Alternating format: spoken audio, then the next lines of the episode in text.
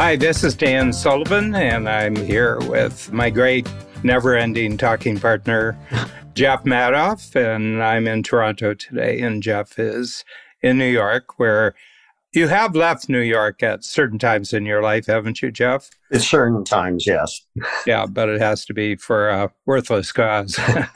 anyway, we are just talking about the subject of retailing, which, of course, has gone through convulsions because of COVID and other things, including the digitization of everything. We were uh, just talking about a master class that Jeff just completed at the New School in New York, which is a very famous prep school for a lot of very, very creative careers in New York and around the world.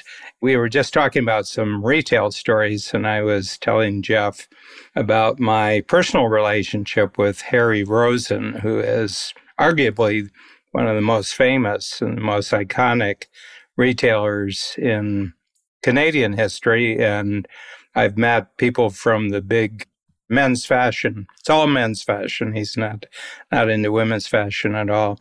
But I've talked to people from Zegna and from, you know, Hugo Boss and other people who have come to visit in the stores and they say he's known throughout the world. Harry's in his 90s now.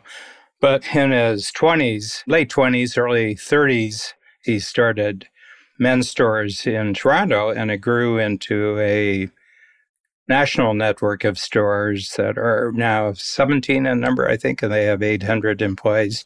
They have about 40% of the affluent men's market in Canada. So they're really a very, very powerful force and one of the great brands in Canada.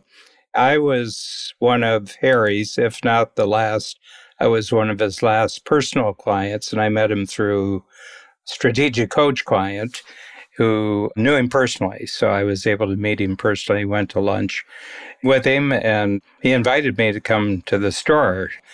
And when Harry invites you to come to a store, that means you're going to buy something. So, anyway, at a certain point, I picked his brain about his knowledge as a retailer. And I said, What are the biggest problems in men's clothing, retailing to men at the level you do it? And he said, There is only two problems. He said, Man comes into a store and someone doesn't come right up to him, you know, and greet him and ask him what he wants. And as a result of that, he thinks they don't care and he gets angry and he leaves the store. And he said, That's the first problem. He says, Second problem is man comes into the store and someone comes right up to him and greets him and asks if he can help him. And he thinks they're, they're being pushy and he gets angry and he leaves the store. He says, Other than those two problems, we don't have any problems. Well, you know, interesting you mentioned that. The other night, I was at dinner at Harry Cipriani in New York. Very expensive restaurant. The food isn't special, but it's all very well prepared and it's very expensive.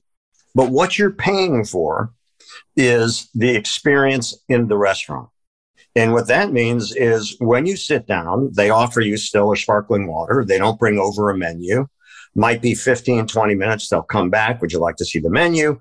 And they, I'm sure, build into their price that they probably do half the number of turns in a busy evening that a regular restaurant does. But they're always packed. And they're always packed because it's comfortable. You know what you're going to get. You're treated really well. You're not rushed. And it's a dining experience. We were there for three hours and there were people sitting there who were there when we arrived and still there when we left. You know, it's like what you were saying. Some people in the stores, if you go up too quick, they're offended. If you don't go up quick enough, they're offended. but so much has to do with establishing the trust as a foundation for the relationship. It's true in retail, it's true in restaurants. You know, how often do you ask the waiter, how is the branzino? Yeah. You know? And it's all about trust, I think, is a huge part of it too. One of the things is I think that more and more we live in a an experience economy and that I say, you know, when somebody buys a Mercedes or let's say, you know, whatever the high priced, you know, luxury car is these days, I've never been a car guy, so I, I don't have much feel for that. A lot of my clients do. And I say, you know, nobody has ever bought a Mercedes. And they say, What? I said, Nobody has actually ever bought a Mercedes. And I said, Well, what are you talking about? And I said, What they buy is the experience of being seen in their new Mercedes. Yeah. And humans buy experiences and it gets packaged in the form of products or services or anything like that. And when there's no experience, we're very, very unhappy with the product and we're very unhappy with the service. Well, I think you're right because one of the main things that you're missing when there isn't an experience is you're missing a brand. Now you're dealing with something that's become a commodity, mm-hmm. whatever it is. And then it's all about price and efficiency. And it's not about the experience and luxury goods, be it an expensive restaurant, a car, or clothing. People want that experience and they mm-hmm. want to feel valued mm-hmm. you know, in the store experience. When we were talking about customer service and the decline in retail, by the way, was nosediving long before COVID. In 2017, there were 10,000 store closings and there were something like 2,000 openings. The numbers are a bit off, but the point is there were many more closings than openings. And the first thing that the stores did in terms of cost cutting was eliminate customer service. So the only thing that they had to differentiate themselves you know, from buying online, which is customer service and attention, they got rid of that first. Yeah. It's like in the high schools, the first thing they eliminated were the extracurricular activities. Right. The after school programs that were so valuable. The sports, the theater, the music, the, right. everything that kids went to school because they loved it. They eliminated that. Right. And then they eliminated all the teachers who were really interesting because they were involved in the extracurricular activities. No, you're right. You're right. And I think it's fascinating because why isn't that obvious? You would think if some smart people sat down in retail and I said, well, what's our differentiator? Because if you're buying online, you can buy from home. You can sit there in your underwear and click. You don't have to go anywhere. You click and you pay for it. And it's all really simple. But it's also kind of like a vending machine. You know, you yeah. a few clicks, a day or so later. I love, you know, a day or so later, you get it. If it's Amazon, you get it the next day. But what I love about that is that they brag about next day service. Every store I've ever been into, I actually left with the merchandise that I purchased instantaneously, you know. I'm writing a new one of my little quarterly books, and it's called You're Not a Computer. I think that people are missing God a lot these days because they're making other things into gods.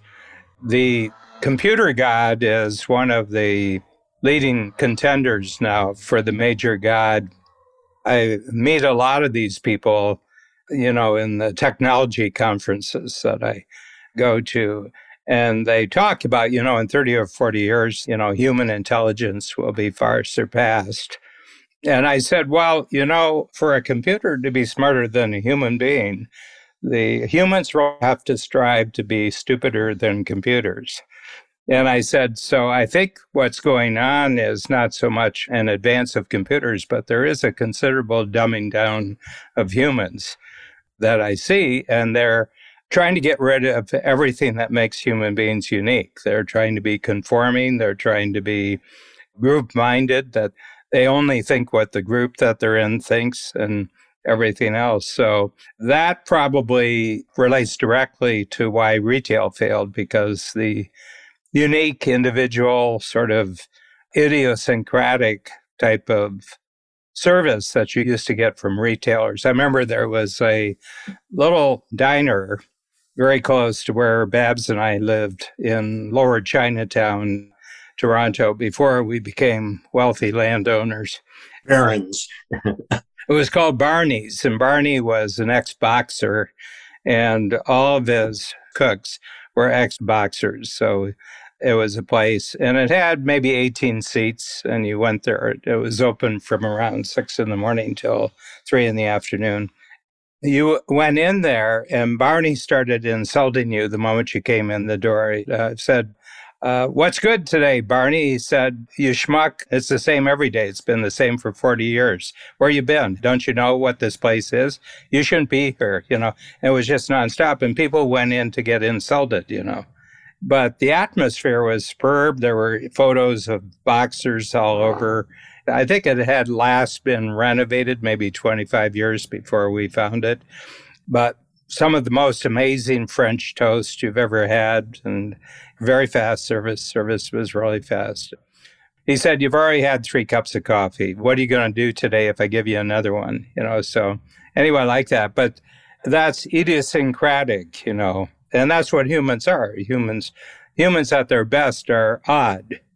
I agree with you. And I think that there's something else, and this happens in advertising and marketing all the time, is they design and try to sell to a norm that doesn't exist. You know, because all the edges get taken off as they're trying to make it fit into a category. And as a result, everything gets compromised along the way. And it's no longer idiosyncratic, it's no longer interesting because of that. Yeah. And I think that idiosyncratic aspect is really important. Yeah. It was very, very interesting. There was kind of a breakthrough today and I saw it, and it was Netflix. Netflix sent a letter out to all their employees, and they said, if you're going to be triggered by our upcoming season, you should be working somewhere else. And tell me what that meant. Well, you know the Dave Chappelle thing. They had a real problem with Dave yes. Chappelle. Yeah. And the company stood up for Dave Chappelle. First of all, they make money on Dave Chappelle. They spend money on their employees who are triggered by Dave Chappelle. I happen to think he's very, very funny and not for everybody's taste, but he's funny. But what they're saying is that we're no longer going to be censored by a minority of our employees. Well, and what's fascinating about that, though, is I knew, and I talked to friends about it, that I didn't know that Netflix stock would drop as dramatically as it did. But for the past two and a half years, so many people were shut ins. And so, you know, you're going to watch Netflix while you're on your Peloton, you know, all these things that finally, when we could go out and engage, that market had shrunk. Mm-hmm. And I think I was actually talking to a friend about it today. And I think about the hype that goes with some of these things. And you remember Clubhouse? I could never see why I would want to listen to a group of people. I'm with you. And especially for like four or five hours in the evening, yeah. unless you're a shut in, maybe then. But, you know, that got huge influx of capital investment. But whoever talks about it anymore? Nobody. Yeah. Well, I remember people said, We'll get you on. We'll bring you into our room and we'll feature you. And I said, But I can't see anybody. I said, I love Zoom. I said, I love Zoom because I'm a bit of a visual person. You know, I really love this experience.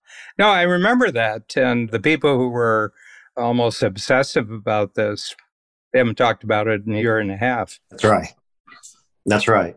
I bought an iPad just to be on. You know, I went on once. They introduced me. I mean, my friends were very kind to me and they told everybody. And then I got some of the most inane questions from the audience, you know, and I said, geez, you know, I'm talking to very, very successful entrepreneurs and they're introducing me to their very successful entrepreneurs. I said, word of mouth and referrals still works better than this could uh, ever work. That's right. That's right. So, what do you think, Dan? What is it that constitutes customer service so people will go somewhere, show up?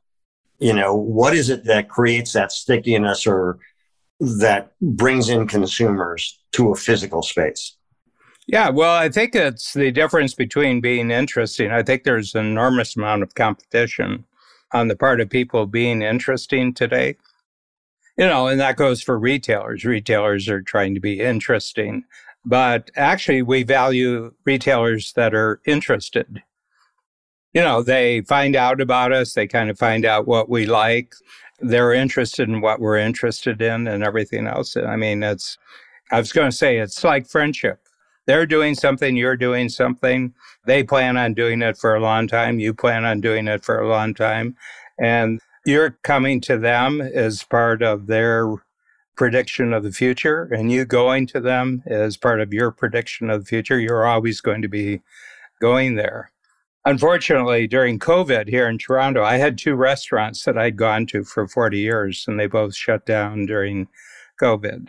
Okay. And I think it was half and half. They were closed down. And I think that they had given some thought about closing it down sometime. And then they just used this as the opportunity. Both of them were French restaurants. I went on alternative Saturdays for 40 years. Same owners for 40 years. And it was only in my 30th year that I discovered that I was always seated at table 10 in both restaurants. so, you know, we both deal with a lot of tech people, and you deal with far more entrepreneurs than I do. And there's all this talk about AI one of the things that Rory Sutherland from Ogilvy said is that businesses spend too much time trying to target the consumer rather than serve the consumer. And I was wondering your thoughts on that because that kind of targeting, I mean, it's direct marketing, it's how you get your business out there, it's how our friend Joe does, Joe Polish. What is that path to the consumer? Is it AI or is it just paying attention, as you said, and building a relationship that's independent of the technology? Well, they want to know as much as they can know without actually having a relationship. so it's kind of like reading your mail and then sealing it again so that you know that they didn't read the mail or listening into on your phone conversations without you know it. It's creepy, actually. It's a very, very creepy approach. And I get a feeling that these tech people, you know, a lot of them who become tech superstars really were never good at getting dates. Well, that's how Facebook started, isn't it? Yeah. You know, and that's a powerful motivator, you know? So I, I think that you're right. First of all, it's almost entirely guys. I mean, I guess there's women like this, but they don't express it in this particular way. I'm curious what you are thinking. I'm going to, whatever going on the record means in this podcast. I'm thinking after what I read today that Elon Musk is not going to go through with the purchase of Twitter. I think that deal is not going to happen. Yeah, What's your opinion? That would be my first. First of all, I mean, Tesla is having a bad year. I mean, they're down 39%. And the valuation of Tesla is one of the more interesting phenomena of our day because, you know, he's evaluated at, I mean, his net worth is evaluated at 230 billion. They topped a trillion in evaluation. But I was talking to Peter Diamandis about this. And Peter knows Elon for 25, 30 years. He knows him since he first got started in PayPal. I said, you know, he's one of the more interesting cases, and I don't know if there's anyone who can equal him, where the person is the stock. Mm-hmm. Interesting. Yeah in the blockchain world, there are two parts to blockchain there's a smart contract, and there's a thing called a non fungible token, and it's a one off. He would be probably the first trillion dollar NFT. You know, it was almost like he's a one of a kind. You know, I mean, he's obviously very, very unique. I think he's worked out a complete thought system for himself about how he approaches the world, how he approaches new things that I think is really quite extraordinary. I think he's actually a unique thinker. And like all other thinkers, doesn't always guess right, doesn't always express himself in a way that necessarily encourages cooperation or collaboration with people. But I think that he does look long, and I think that he just saw his overall Tesla stock go down by 39%. And the other thing is that he's a troll. Mm. So he likes doing things that just piss off people. So he can make a bid, win the bid, and then said, You don't even have what I bought. So I'm putting a hold on it. And meanwhile, he just, Twitter just gets totally, I mean, they have people leaving already, people are resigning and everything else. And he said, Boy, when you throw dynamite in the middle of the pond, all sorts of things happen. That's right. That's right. That's right. and it is interesting. So you agree that there's a high likelihood that it won't happen? Yeah, because my feeling is a lot of other investors will just bail on the stock. Maybe it's time for something new to come along in the area of that medium, social media, and everything like that, you know. I think a lot of people are taking notes and saying, what's the next version? It's obviously that people are going to socially interact using digital means. And maybe there's a new model that's going to come up now as we go through this. Well, they tried that with Clubhouse. That was the new, new thing at the time. Yeah. You know, the new car came without a couple tires, you know, a couple, couple, couple wheels. You know. Yeah, I, I agree. But I, it's fascinating because as we were engaged in this conversation with the master's program yesterday in the panel I did, all directions pointed towards the past. Yeah. And that's what was so fascinating. Now, my parents' day, it was actual intelligence, not artificial intelligence, you know, and they knew their customers. They knew what they would like. They knew how to engage them. They had built trust. And the other thing that's so interesting about physical stores is it's really hard to build a brand online. Like I wouldn't say that Amazon is a brand. Amazon is a price and selection proposition. It's not a brand. Yeah, it's a platform. It's certainly a platform, but it's not a brand. Right. Yeah. Right. Now, what's the distinction you draw there? Well, you have a platform. I mean, the way we describe it in coach is that there's three levels there's shortcuts you know and when you start off in business usually people become known for a particular type of shortcut and the shortcut is twofold it shortcuts in the way that you operate backstage you figure out a way of being more productive backstage and you've got shortcuts in the front stage that create value faster, easier, cheaper, bigger. You've got some shortcuts to do that. And all you're doing is scrambling for cash flow. I mean, you're right, just, right. You need shortcuts because you need the cash now. You need the cash now. But after a while, certain things become really permanent skills, unique permanent skills. And then you start creating uh, what I could call programs. So with Strategic Coach, I started off in the 80s and I had a tool called the Strategy Circle. And it was a thought process, a four step thought process. And you simply ask people, it's three years from today. You're looking back over the three years back to today. And what has to happen over those three years for you to feel happy with your progress? Now, I'm the questioner, but I don't know the answers. The only person who knows the answers is the person I'm talking to. And they said, well, for an instance, I said, well, first of all, just revenues, because they were all entrepreneurs. I'd say, where do you want to be revenue wise three years from today? That would make you happy. And they give a number. And then I said, what about your quality of clients that you can put a number on? You know, what would be the average, you know, revenue per client that you got? You do that. And then you go into their personal life and then you say, anything else you want to do? And he says, yeah, I want to write a book. Okay, write a book. And I gave him five. They could have five things. And then, you know, if they had seven, I say there's five that are more important than the other two. So which are the five? And then I'd come back and I'd say, okay, so if we're looking at the next 90 days, what are the biggest obstacles that you have right now to make progress? Okay. And they go through the obstacles and I'd say, okay, it's a decision, it's a communication, or it's an action that you take. And we'd go through those. And they'd write me $1,500 check to get the process started. And then they gave me $750 every quarter to keep it going. I kept, I've got one who he's been with me for 35 years. He was in an event I had this morning so in July, I've seen him every quarter for 35 years. And we got started in July of 1987. So that was the beginning. I had this one thing, but what it meant, Jeff, was I could have 30 clients and they were all in the same process. And that was my shortcut. Okay. I, I didn't have to create a separate, unique map for each of them. I simply had a structure that was common for all of them, but what they put in it was totally unique to them. So I provided the structure and they provided the content, and that was a shortcut. So, the structure that you're talking about is the questions that you ask mm-hmm. and however you systematize that, because the unique aspects aren't the questions, unique aspects are how they answer. The unique content isn't my content, it's their content. Right. Yeah. So that's what I decided.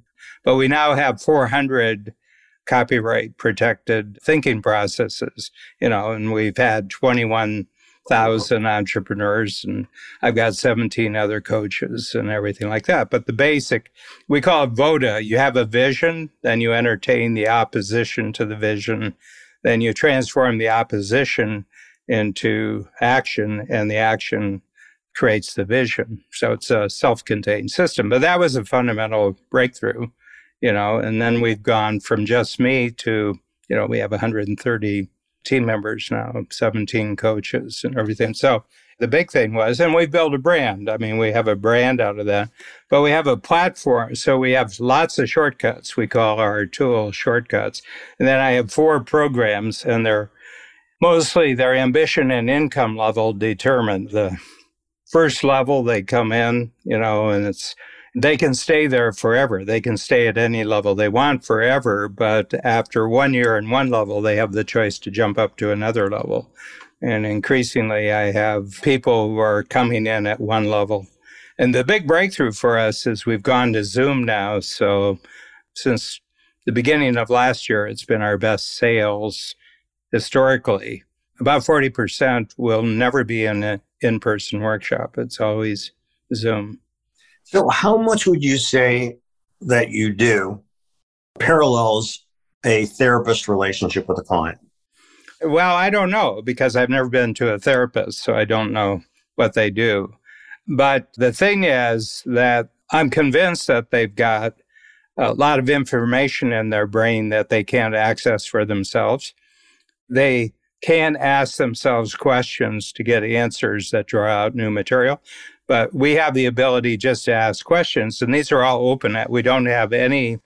I've never, in you know, since I started, I started when I hit this method. It was 1982, so it's 40 years since I came up with this particular method. I've never asked a question that I knew the answer to.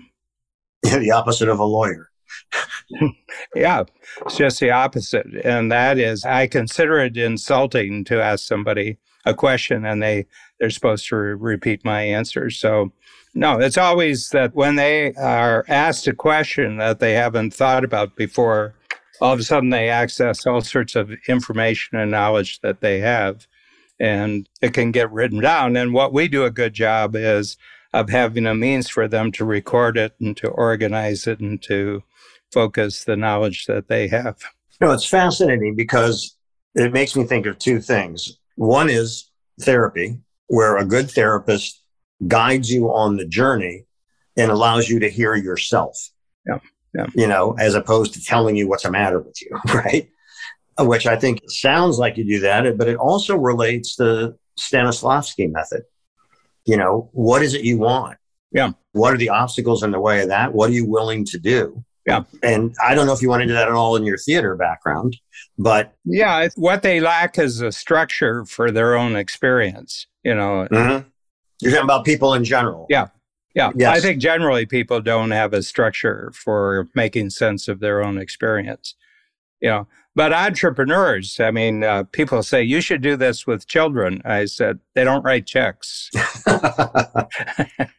and I says besides, you don't know if they're going to become something. I said, you know, you get a really hotshot 30 year old, you don't know whether it's actually them or their parents or their sport they've got. I said, by 40, you know something about somebody. If they're a hotshot at 40, they're unique. I mean, they've come to grips with their own experience.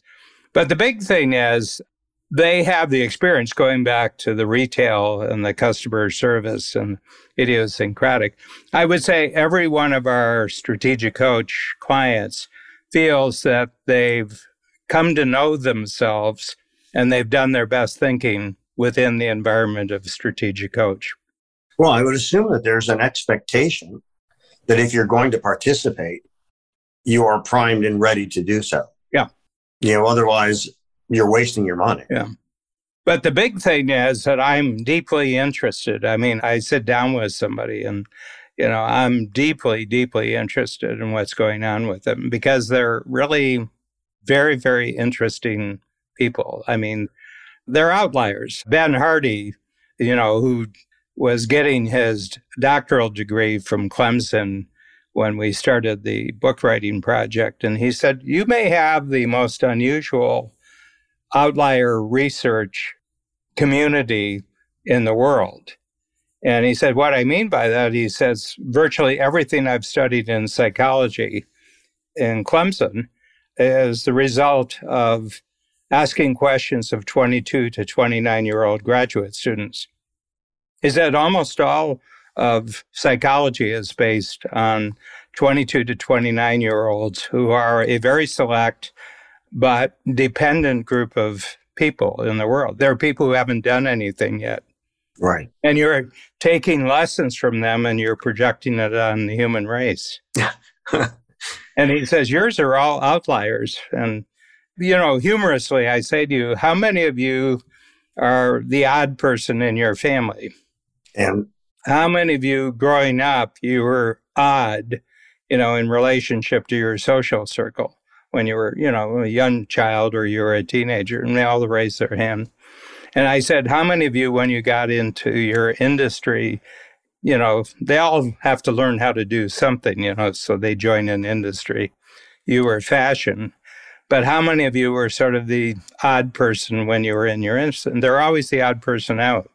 So tell me what you mean. Define for me what an outlier is. You have a way of getting the defined results, but you don't believe in anybody else's method. and what I mean by that, you're not disagreeing with the result of the effort. You're disagreeing with somebody else's method of getting there because you can think of a way that's faster and easier. And in fact, can they? I mean, they come to you for a reason. And if they thought they knew it all, they wouldn't come to you. No, they come to me because they got way too much going on and they can't sort it out. Mm-hmm. They have idea after idea after idea, and they they're having difficulty implementing. You know, even though by comparison with other people they're successful, they don't see themselves as such. How many people would you say, as a result of the lockdown we experienced in the last two and a half years, how many people decided to opt for an entrepreneurial route almost by default because either their job went away or they, you know, couldn't apply the trade that they had. And they looked at it as an opportunity to do something they've always wanted to do, but never did it. Yeah. I really don't have a feel for that because one of our basic requirements is you have to have been an entrepreneur for at least three years mm-hmm. successfully before you can apply for the program. And then we have income, you know, 200,000 is the minimum of personal income uh, that you have to have to start. So I would be talking on the basis. Now, this isn't a bad thing, but I would be talking on the basis of absolutely no information or knowledge to answer your question. Not that that's ever stopped me in the past. yeah, but you're an outlier. I mean, I, I could tell right off the bat when I first met you that totally you're an outlier. Well, so what are the indicators to what an outlier is from your perception? Well, somebody who, when they're crossing 70, believes that they've now done enough research and now it's time to actually get into the theater world and actually write, create your first Broadway musical. I would say that that's insane. no, I just think it's a different approach. Yeah, it's you and Babs have been very supportive of it and of the whole journey. But, you know, everybody that you deal with has got their own personal journey going on. And how much of the attraction to strategic coach, aside from yourself as the hub and the magnet of that, you know, how much of that is desiring to have a sense of community and be a part of something that maybe prior to that, they weren't exposed to a group of people that they could relate to in the same way. Yeah, you've really put your finger on what I think the biggest danger of the entrepreneurial life is loneliness. And a lot of people make very foolish decisions to alleviate their loneliness. You know, in their personal life or their business life, they take unnecessary risks in their business life and that they take unnecessary risks in their personal life. It's very, very interesting. I was watching just a 15 minute public television video with Bill Gates. Okay. And this is after the divorce and it's after, you know, the rumors about him having met on several occasions with Jeffrey Epstein and you know and then the word came out that he had had affairs with employees at Microsoft and you know it was there and he was sitting there. And I said you know Bill when you can lose 3 billion dollars and it's not even a rounding error on your net worth I bet you miss the old days when you could actually take a risk you know I feel that a lot of these people who get really compromised with these morality issues, you know, as they get older, I don't think it's about the topic that everybody says, you know, and usually it's men and it's usually about sex. And I said, I don't think it's really about sex. I think it's just the sheer pleasure of experiencing risk again. Hmm. And they can't do it in the money world. They've just got too much money. You know, they've just got too much money. They can't do it in the business world. They can't do it in the business world. I mean, he really hasn't done much with his life since he invented Windows. Mm-hmm. Other than, I guess, because of his wife got involved in philanthropic activities, but it seemed to be stem from her. Right? And everybody who I know where the Gates are involved, it just completely distorts and disrupts the particular philanthropy because everybody tries to get close to them and to get free money. And it totally distorts the the value of a lot of people are creating value and then all of a sudden they get distorted. You know, he's pushing 70. I don't know how old he is, but he's pushing 70, you know. And his future is incomparably smaller than his past. Yeah, interesting. And he can't take a risk anymore. He can't take a risk. And I think Musk is trying to not be that way. It strikes me that he's a different kind of creature from all the other ones. Is that I think he's taking legitimate risks. Well, I, th- I think he's also at the core of it, he's a provocateur. And I think that motivates a lot. He likes having impact, he likes proving people wrong.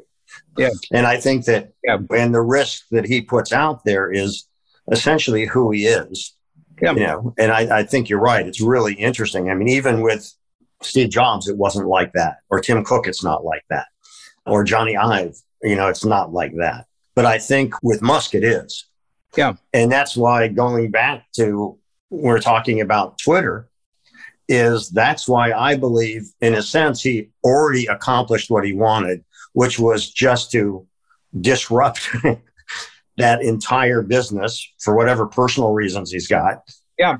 And I don't think he really cares about owning it.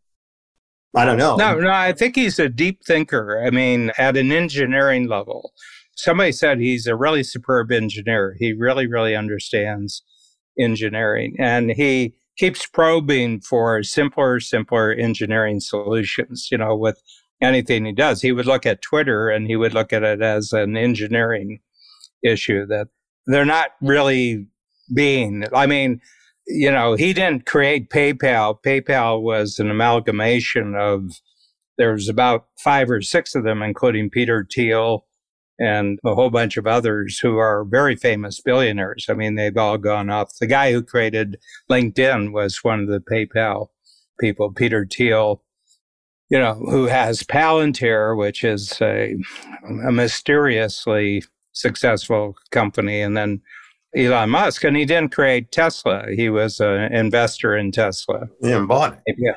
Yeah. Yeah. So he doesn't actually create these things. He buys into them. You know, his one big thing is SpaceX. SpaceX is a revolutionary forever breakthrough because he reduced the cost of launching rockets into space by 90%.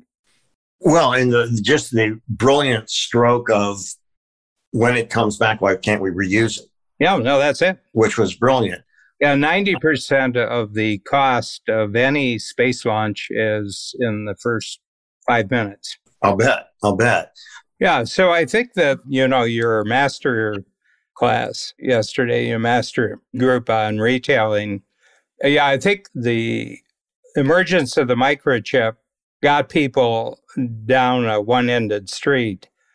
And I think that backing up back to the main road again to customer service and relationship is probably profound.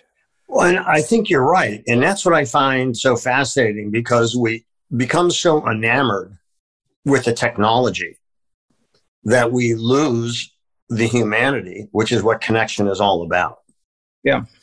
You know, and you built your business on people referring other people to your business. That's a human connection. Yeah. You didn't do a bunch of AI research on entrepreneurs to see who your target market was and target them.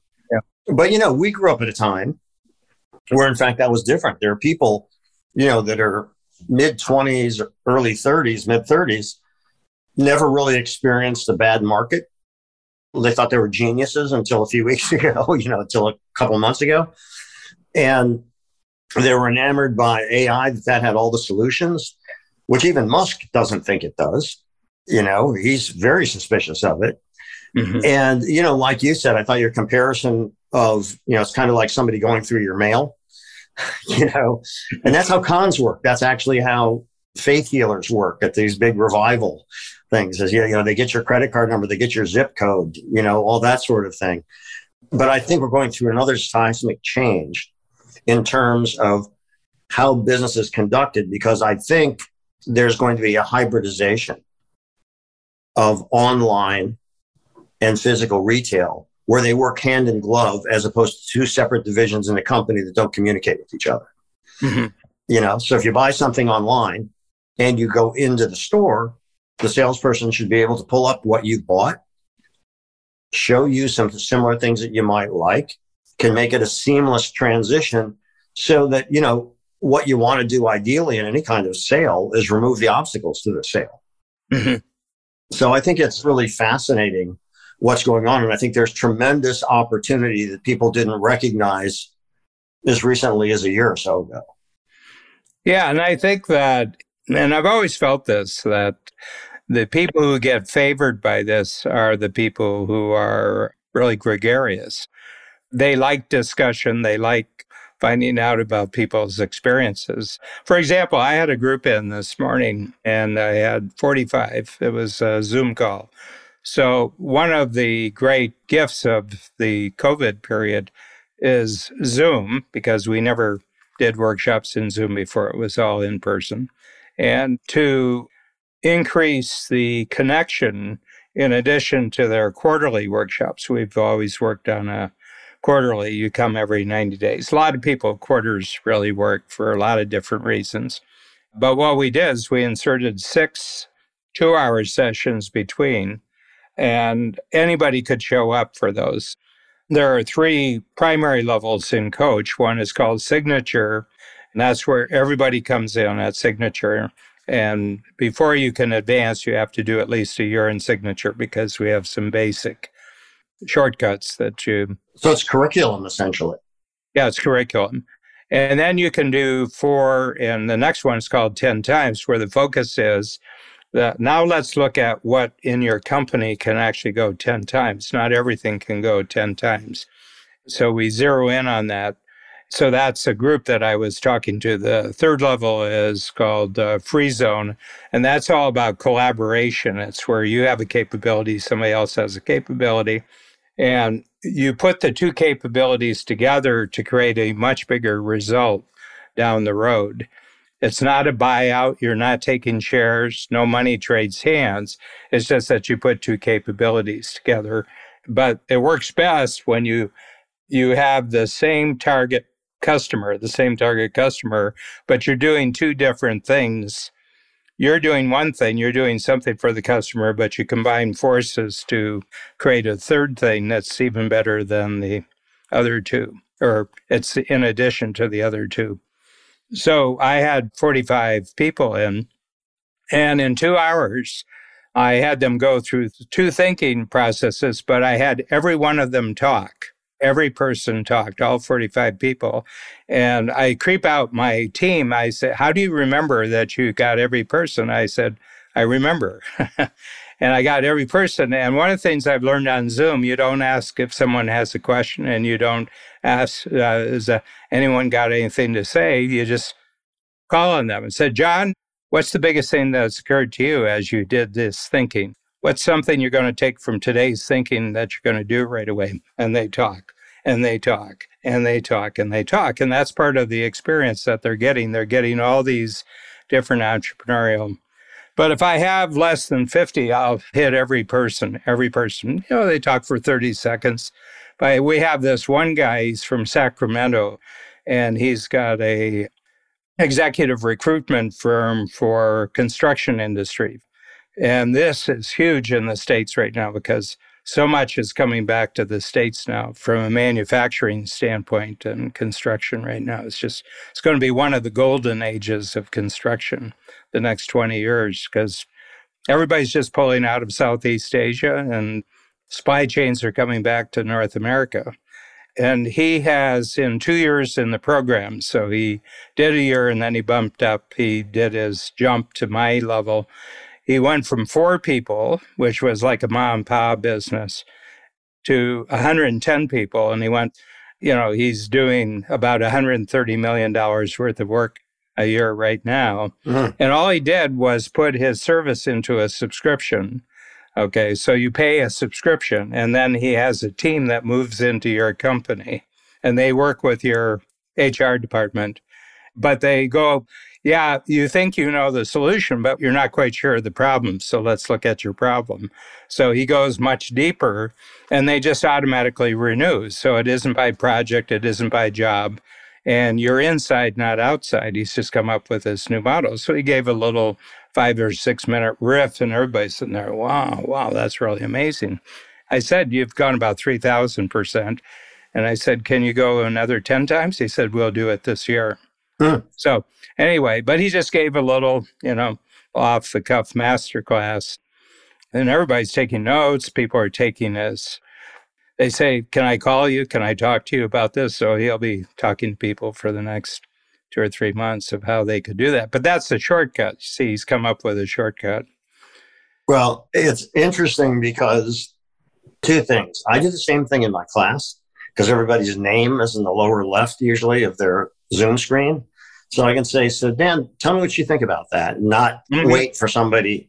Because do you find even with accomplished adults, it's like an oil painting, usually they are reluctant initially to start if nobody oh, yeah. else says something. Oh yeah, yeah. What do you attribute yeah. that to, and how do you overcome that? People who are real extroverts are in the minority, and that would go for me. I'm actually much more extroverted on Zoom than I am in person. You know, and part of it is my ADD because I'm distracted by a big room of people. But on Zoom, it's all, you know, it's, I get a lot of people in a small space and they're all doing the same thing, but they're all on their toes that I'm going to call on them. Yeah. So I do it very unpredictably. I don't go in any order. I'll do one over here, I'll do one over here, I'll do one over here. And so everybody knows they're going to get called on, they just don't know when. And uh, I like that attention.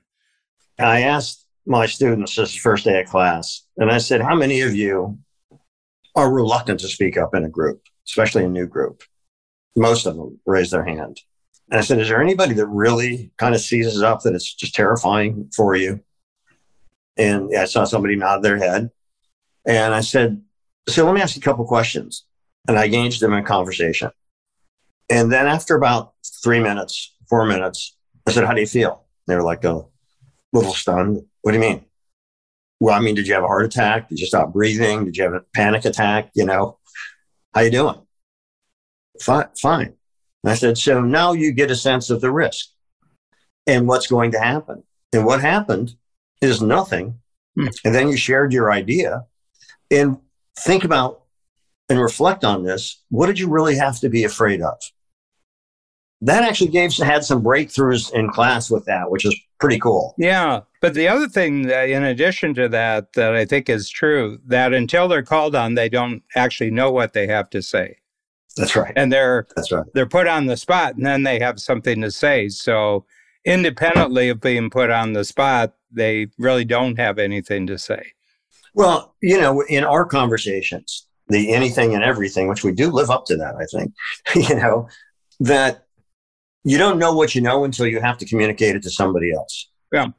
And it's a bit like improv. I mean, the two roles of improv, as I understand it, we've had them in a couple times, the Second City people. There's quite a powerful Second City community here in Toronto. John Candy, Mike Myers, they started at Second City in Toronto, not Chicago. And they said there's only two rules in improv is you never say no and you always help out your partner. Right. Right. That's the essence of collaboration. It's the essence of discussion and conversation. Yes. And that people feel heard. Absolutely. Absolutely. You know, next Tuesday, I'm having lunch with Bill Persky, Alan Zweibel. Bill Persky was the writer and producer with Carl Reiner of the Dick Van Dyke Show.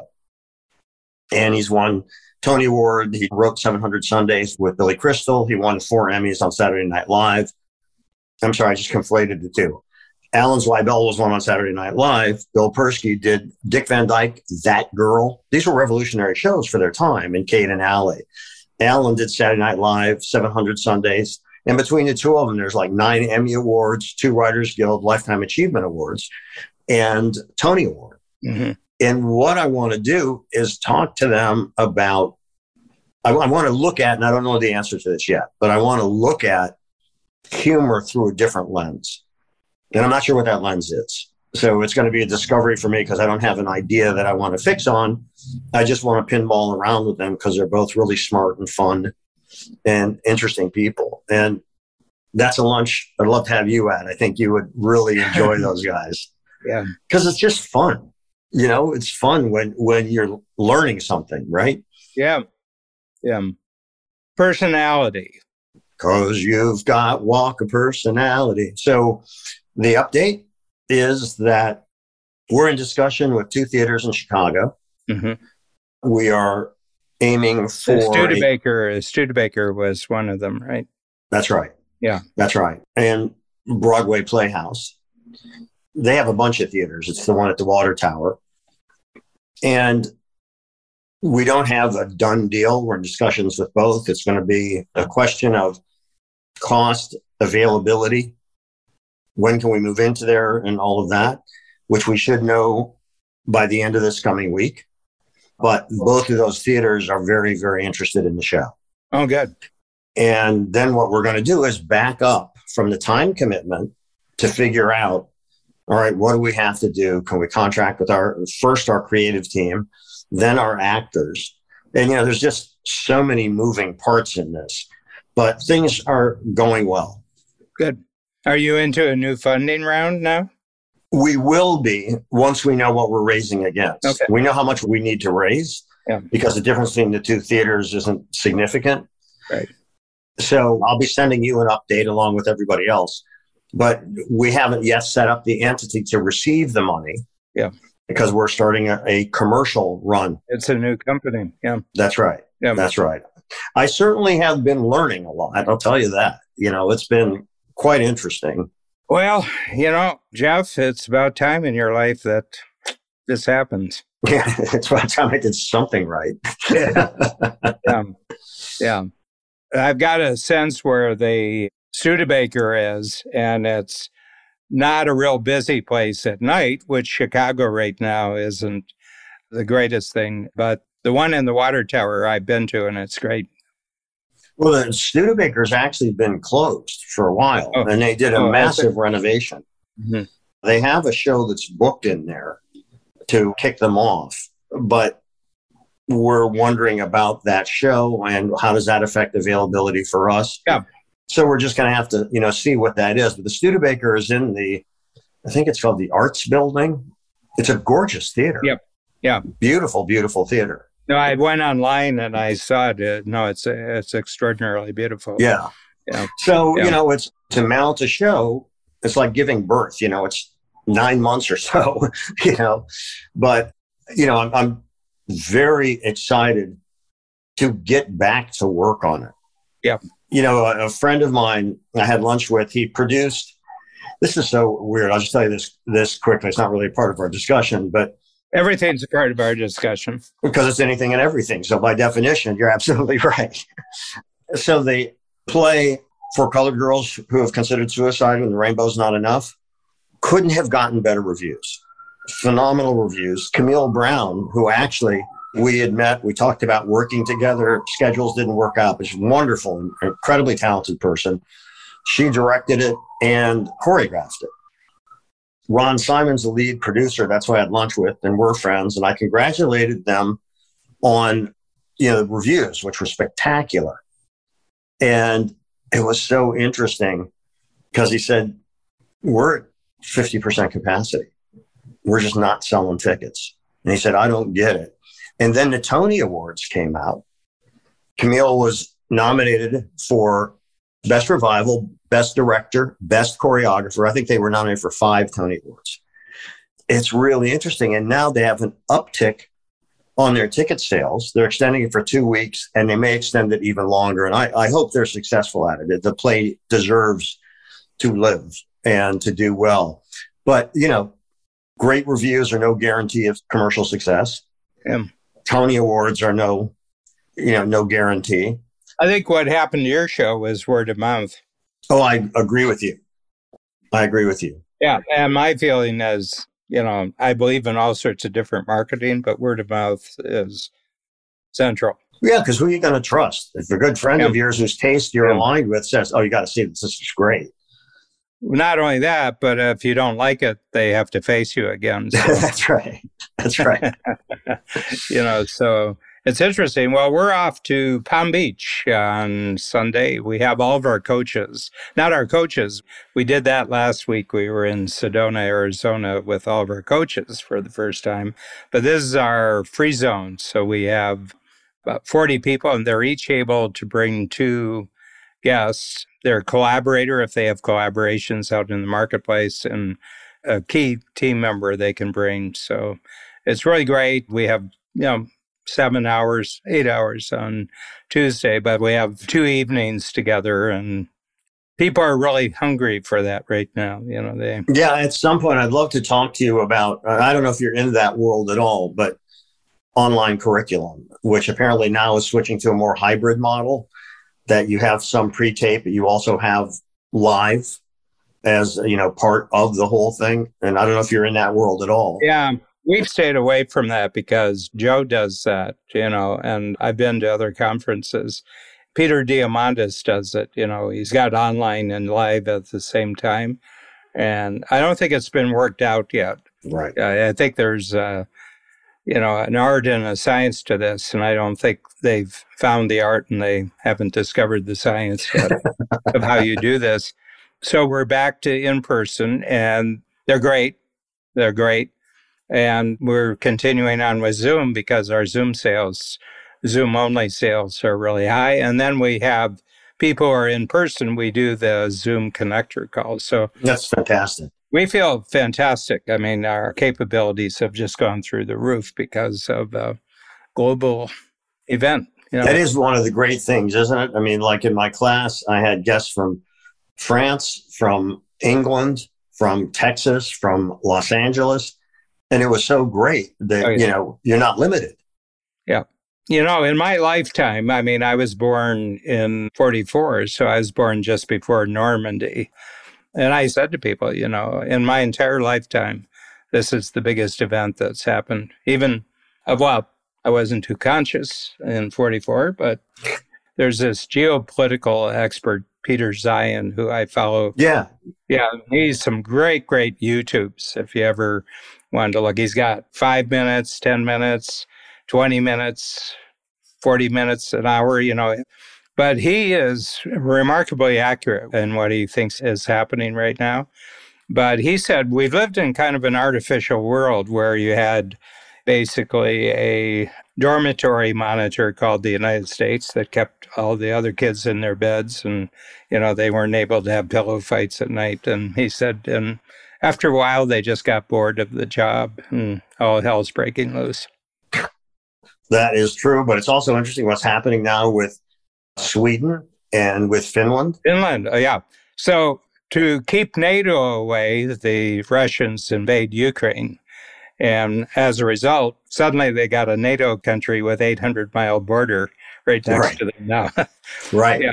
Yeah. They're limited in their foresight, I think, the Russians right now. Oh, I think he had no idea the resistance he was going to meet. And I think because he's one of these leaders that will broach no disagreement, you know, you probably don't make it to your room after dinner, you, you know, if you've disagreed with him. You don't even give him good news. that's right. That's exactly right. because that's committing to something he may want to kill you for. Yeah. that's right. Yeah. yeah. so, yeah, yeah, it's unique, but it just shows you that type of system. It just suffers from no really good information flow or really good sharing of knowledge and everything. There was a little report, and it's kind of one of those just little things that says volumes, but it was that I think there's US people in Ukraine, like CIA, that are helping them. But what they want to do is when they knock off another tank or a Russian missile, you know, they get the wreckage of a Russian missile, they said, we'd like to inspect the inside. And they've noticed over the last three weeks that a lot of the electronics on their equipment are coming out of refrigerators. There's stuff that are commercial microchips that are out of household really? devices. Yeah. So that when the sanctions came in, all the technology companies pulled out of Russia. Every one of them pulled out of Russia just like that. But one of the big things, they're not getting chips. But not only that, they don't have the skilled people to actually create this stuff. So now they're replacing stuff with the insides of refrigerators. Wow. So it really, it's just a little indication, you know, of what an unlikely hero Zelensky is. Well, yeah, yeah. I mean, in all of Putin's worst nightmares, he never imagined he'd be up against a five foot five Jewish comedian. yeah. That is true. That is true. Nazi, Nazi. who are you kidding? You know. and look who he's aligned. Look at the impact yeah. he's had. I mean, oh yeah. And was he prepared for this? No. Oh, sure. He was a five foot five oh, Jewish comedian. He was prepared for anything. he was pre- he was prepared for anything and everything. Mm-hmm. That's right. Yeah, he's an entertainer who knew a break when he saw one. That's true. That's true. And now he is on the world stage. Yeah. There you go. Well, as always, we've lived up to the name Anything and Everything. Great being here, talking with my friend Dan Sullivan. Next time, we're going to go very specifically into anything and everything. Yeah. we're going to narrow it down. That's right. Great seeing yeah. you. Love to Babs. Thanks, man. Thanks a lot. Goodbye. Thanks for joining us today on our show, Anything and Everything.